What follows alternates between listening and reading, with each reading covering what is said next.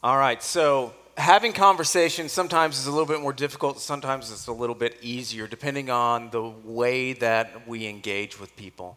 And I think when we're, when we're thinking about this, um, when we're thinking about just the opportunity to tell someone about Jesus, we, we find ourselves in a little bit of a struggle because we have a few lies that we listen to. We have a few things that we that we hear in the back of our head. And we have a few things that, that we kind of um, just go well I, that's not really my gifting. It's not my gifting. I'm not an evangelist. Anyone ever thought you know what? I, I don't know how to share jesus because i'm not an evangelist because when we think about an evangelist, we think about somebody like uh, Billy Graham, right? We think about somebody that stands up in front of crowds of thousands and, and says uh, all these amazing words and invites people to, uh, to know and to trust Jesus. And then all of these people come to the front and they respond, and, and it's this amazing movement. And so when we think about evangelists, we think about either a Billy Graham or somebody that's on a street corner that's standing and, and screaming all kinds of things at people. But let me tell you, as a follower of Jesus, we are all called to evangelism. Okay? That's the difference. Not everyone is an evangelist, but all of us are called to evangelism, to tell others about the goodness of Jesus everywhere we go. Last week, we, I, I had some numbers that I shared with you, and we, uh, we understood that about 7,500 people um, within five miles of this building on a Sunday morning are not going to any church. 7,500 people. Those people are, are not in church, and that doesn't count the people who do go to church maybe once a month. So when you start adding all these numbers together, you have over 8,000, closer to uh, 8,500 people that aren't in church on any given Sunday. And as I was thinking about that, and we remember we talked about how when we have an opportunity with people that aren't coming to church, that don't have a, a, a, habit truly of being involved in the body of Christ, that we find ourselves uh, in a midst of what I would like to call a mission field. And we said, hey, listen, the mission field is coming to you as, as the larger cities come further out into the rural areas, the mission field comes to you. And so, my prayer is that we figure out how to have those everyday conversations. The ones about, man, it's hot out there, ain't it? Right? Not, you think that's hot, you should think about hell. No, not that one. that, that is not a good gospel conversation, okay? Don't do that one okay? But think about how we can have those gospel conversations, those everyday situations, because I'll ter- tell you, every single one of us have encountered someone over this past week that has had something difficult going on in their life. Is that true? And it may be you. And you're like, I talked to myself in the mirror today, and I said, I don't know if it can get any worse. And I said, Why did I say that out loud? right? But we want to figure out how to have these gospel conversations. They say that uh, there's an author called Mal- Malcolm Gladwell, and he wrote a book called The Tipping Point, and he said that it takes 10% of people to create a movement. It takes 10% of people to create this, a movement of any sort. Now, if we were determined to reach within five miles of this building, that 10%, it sounds like a pretty good place to start. But what if, what if every person in this room made a commitment, made a commitment to having intentional conversations? It would look like each one reach one. Every person in here having the desire and the intentionality in their in their goings about of their school, of their job, of being out in the community to say, you know what? I'm just going to try over the course of this year to reach one person. Now, truly, that doesn't sound too hard, right? Think about all of the people that you interact with every single day. And I want to ask you a question about it. What if God placed you there to help them know God? What if God placed you in that extremely long line in HEB to help them know God? What if God placed you in your job to help that person that sits at the desk across from you to know God? What if God put you right where you are in your neighborhood because your neighbor desperately needs to know him? What if you were placed there just to tell them about Jesus? What if they moved into your neighborhood just so they could hear about Jesus? I don't think it's that grand of a God sized idea to think that we can tell one person over the course of six months about Jesus. The biggest thing that we have to do is that we just have to get over ourselves. We have to get over our own fear and our own thought that if I tell someone about Jesus, I have to know every single answer. I have to know every book of the Bible, all 66 of them, right? I have to know what they say and how it applies, and I need to answer for every problem that has happened over the course of human history. And if we could all just get past our own stumbling blocks and say, you know what? I'm going to take God at His word that His word will not return void. And that when I get in a situation, when I have a conversation with somebody, if I don't know, that the Holy Spirit will inter- intervene and help me. Because that's the role of the Holy Spirit in our life is to be our help, helper, the one that, that empowers us, that helps us to live a life that is godly. Now, this person that you share with, it would be great if they would come and be part of the fellowship here, but they don't have to attend here. Once you share with, about Jesus, they don't have to attend here. We just want them plugged into a local church. So last week, last week we looked about, uh, about the parting words of Jesus the parting words of Jesus that placed every single one of us here on missions. And it was ma- mainly this make disciples of all nations. To make disciples of every single nation, to tell them the good news, the good news that God had made a way for them, that God had made a way for them to live the way that they were designed to live.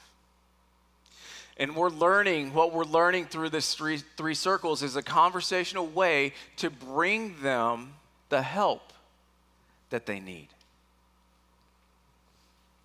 And that help comes through the gospel of Jesus. So, the main point that we covered is that we are all part of God's design. It's the first circle on that board there. In fact, you are God's masterpiece. For we are God's masterpiece, Paul says. He has created us anew in Christ Jesus so we can do the things that He has planned for us long ago. And last week, I gave you some homework. I gave you some homework that you would write down two people. Two people that you, that you think don't know Jesus, two people that you are unsure of their status with, with our Heavenly Father, to write down their names. And I said simply just pray for them. Pray for them. Pray that as you're praying for them, pray that God will give you an opportunity to interact with them, to have a conversation. Now, if you weren't here last week, you're not off the hook. In fact, I'd like for you to take out your phone or take out your, your bulletin or whatever it is and think of two people that you need to be sure that know about the goodness, the grace, and the mercy of Jesus. And I want you to commit to pray. Commit to pray for them every day and ask God for an opportunity. See, everyone in here can, can commit to pray. And if you haven't written down that name, please do so. So, today, what we're going to do is we're going to look at a place that all of us in here truly know all too well is that we live in a broken world. We live in this world that is, that is irreparably broken There are so many things that as we watch what happens on the news cycles, we see what happens in, in, uh, in families and in different areas of life. We say, you know what? This world is broken. In the United States today, over 40% of children live in single parent homes. Almost 500,000 children were removed from their homes because of neglect and abuse. Over 21 million people, 12 and older, battle with substance abuse disorder. Alcohol poisoning kills more than six people every day. And of those people, 76% of them are ages 35 to 64. Of those people, 75% of them are men. The police, they report over 3,000 violent crimes a day. As if you didn't need any more evidence that we, that we live in a broken nation. We live in this broken nation and we are struggling. All of us struggle with trying to figure out how can we put the pieces back together. In fact, I think if you were really honest, you'd say, if there were a way that I could do something, I would, right? If you could do something, you would. But when you look at the grand scale of what's going on in the world, you say, what is my contribution going to do? But to be honest, we are trying. Now, we try in many different ways. Our nation tries in different ways. The government tries to do the things that they need to do to try and fix this issue. And we live in this broken nation. And something is very wrong, and we're doing all that we can to fix it. So, what do we do? We say, well, let's do this. Let's teach some values in the public schools. Let's teach the kids how to have a good character, how to, how to be moral, how to think about their actions. We try to provide health care to everyone. We study those who are in prison and we, and we try to figure out these repeat offender rates and we try to develop these programs to, to keep them from doing those things that landed them there in the first place. And we're trying all kinds of things. All kinds of people are trying all kinds of things. But did you know that God, God has given us the solution? God has given us a design for our lives, but we chose to depart from it. God has given us this design, and it's been there from the very beginning. But this problem has been from the very beginning. Adam and Eve in the story of Adam and Eve, they thought they knew better than God. So, what we're going to look at this morning is we're going to look at the, the account in Genesis chapter 3, and we're going to look at Adam and Eve and that interaction and how it has developed this brokenness through all of humanity. Now, it starts here. Now, the serpent, verse 1, was more crafty than any of the beasts of the field that the Lord God had made. He said to the woman, did God actually say, You shall not eat of any tree in the garden? And the woman, she said to the serpent, We may eat of the fruit of the trees in the garden, but God said, God said, You shall not eat of the tree in the midst of the garden, neither shall you touch it, lest you die. But the serpent said to the woman, Oh, you will not surely die. For God knows that when you eat of it, your eyes will be opened. And this is the clincher right here. And you will be like God. The very source of our brokenness is our desire to be the God in our own life. You'll be like God, knowing good and evil. So when the woman saw that the tree was good for food, and that it was a delight to the eyes, and that the tree and, and, and the tree was desired to make one wise, she took of the fruit and ate, and she also gave some to her husband who was with her, and he ate. And the eyes of both were opened. The eyes of both were opened, and they knew that they were naked. And they sewed fig leaves together and made themselves loincloths.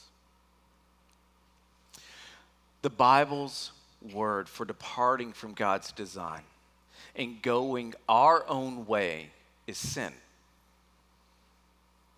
And we all sin. If there's ever a moment that you think you're going to get to the point where you don't sin, you're only fooling yourself. If you run into somebody says, "You know what? I don't I don't sin anymore." You say, "Well, you just lied right there." we all sin. Isaiah Isaiah said it this way, "And we like sheep have gone astray." We have turned every one of us to his own way. That is the struggle. That's the whole thing that was at play here in our lives is that we are trying to go our own way and not go the way that God has designed us to go.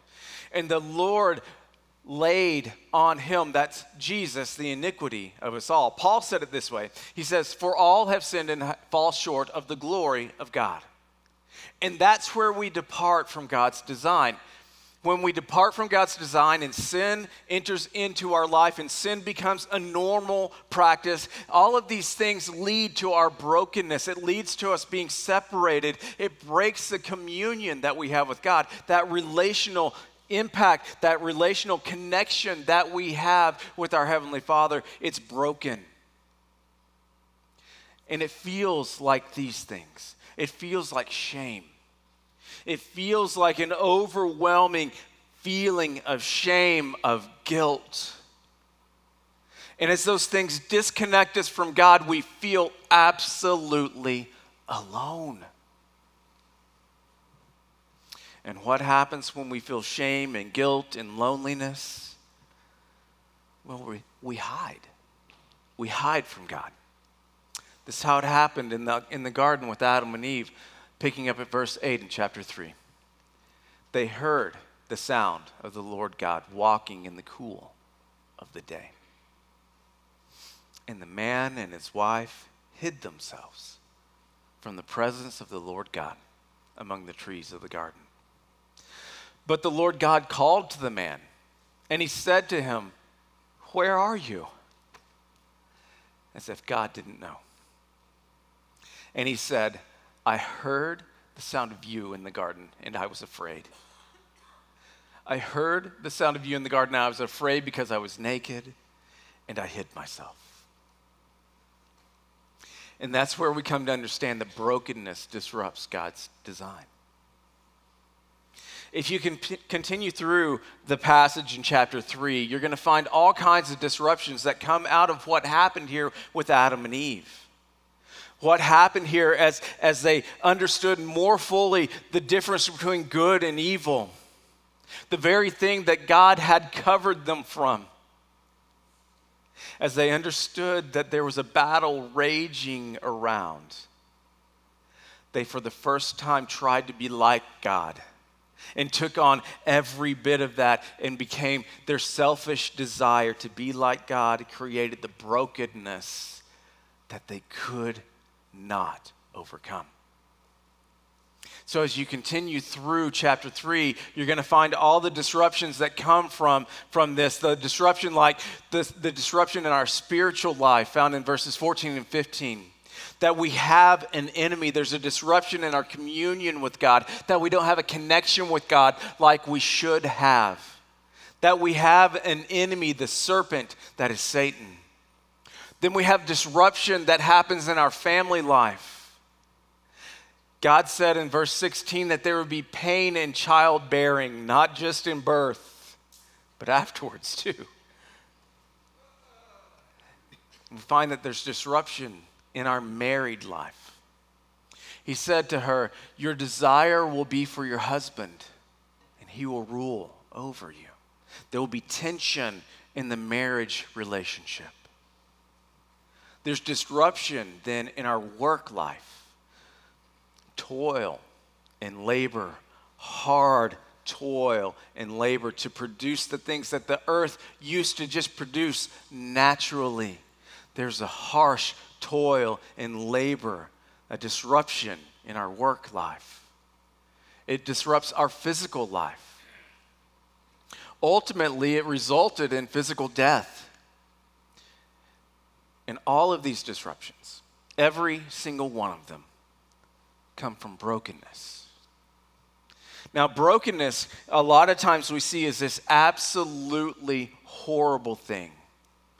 But see, brokenness can help us to see our need for change. Because without brokenness, we would just kind of go along life, skipping along, right? Any of you just really think about your relationship with God when things are good? Some of us have gotten there. But most of us, like, we're not really thinking about God when things are good. But I tell you what, I will cry out when things don't go well. I'll cry out when something's broken, someone cuts me off, or someone uh, does something that I don't like. But our brokenness sometimes helps us to see our need for change because we try to cover up our sin with all kinds of things, with the way that we work, the things that we do in our work. We do what we can to try and fix our brokenness. We, we just continue to pile things on. We seek things like relationships that aren't healthy. We try to fill our lives with another person rather than finding an opportunity to fill our lives with our Heavenly Father. We seek drugs to dull the pain. We seek alcohol to forget. We seek, uh, we seek striving to be a better me. I'm just going to be my best self kind of a thing. And we go to, through all the self help places, trying to find all the self help ways to do everything. And we ne- neglect to find the Creator, the one that made us, the one that said that we are His created masterpiece, the most wonderful thing He had ever created. In our quest to fix our brokenness, just does not work. So, brokenness seems like a bad thing, but in so many cases, it's good because it is how God gets our attention.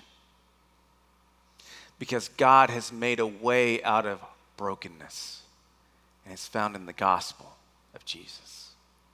So we illustrate these things with these three circles we illustrated with that first circle design. God has a design for every area of our lives, a, a, design for our marriage, for our family, for our sex life, for work. God created us to be with Him, He created us to be in communion with Him, but we departed from that design. We chose other things, we chose to pursue other things over God's design. And the Bible calls this pursuit sin. Sin comes naturally to us. We don't even have to think about it most times. Anyone in here think about new ways of sinning? No, it just comes up, right? No one gets things right all the time. No one is holy, not one. We all sin. We all fall short of God's perfect design. Sin brings with it, though, a price. And the price of sin in our life is brokenness. Brokenness looks like broken relationships, addiction, depression, shame, discouragement. And we all want out of it. So we try to fix it. So we self medicate. We try to be a better person.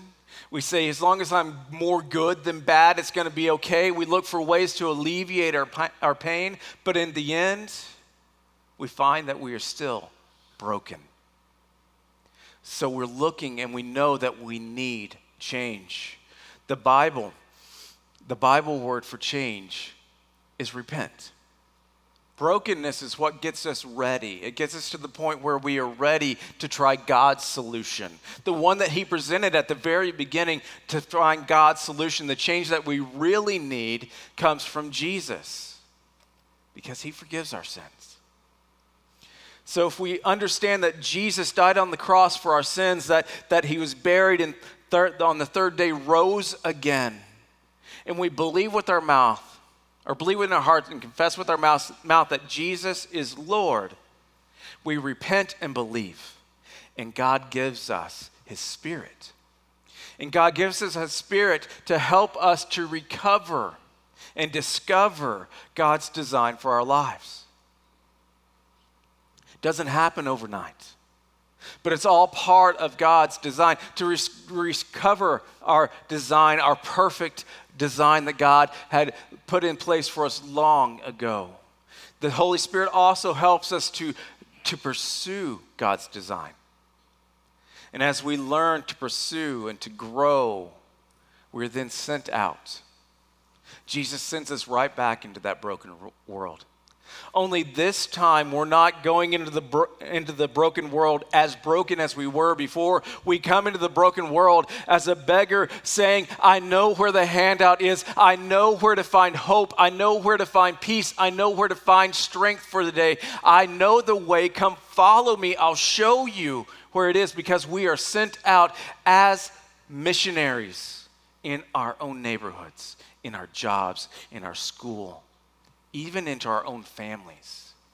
Jesus sends us right back into a broken world to f- tell other people how to find a way out of brokenness. So the question then is will we choose to take God's way out of brokenness?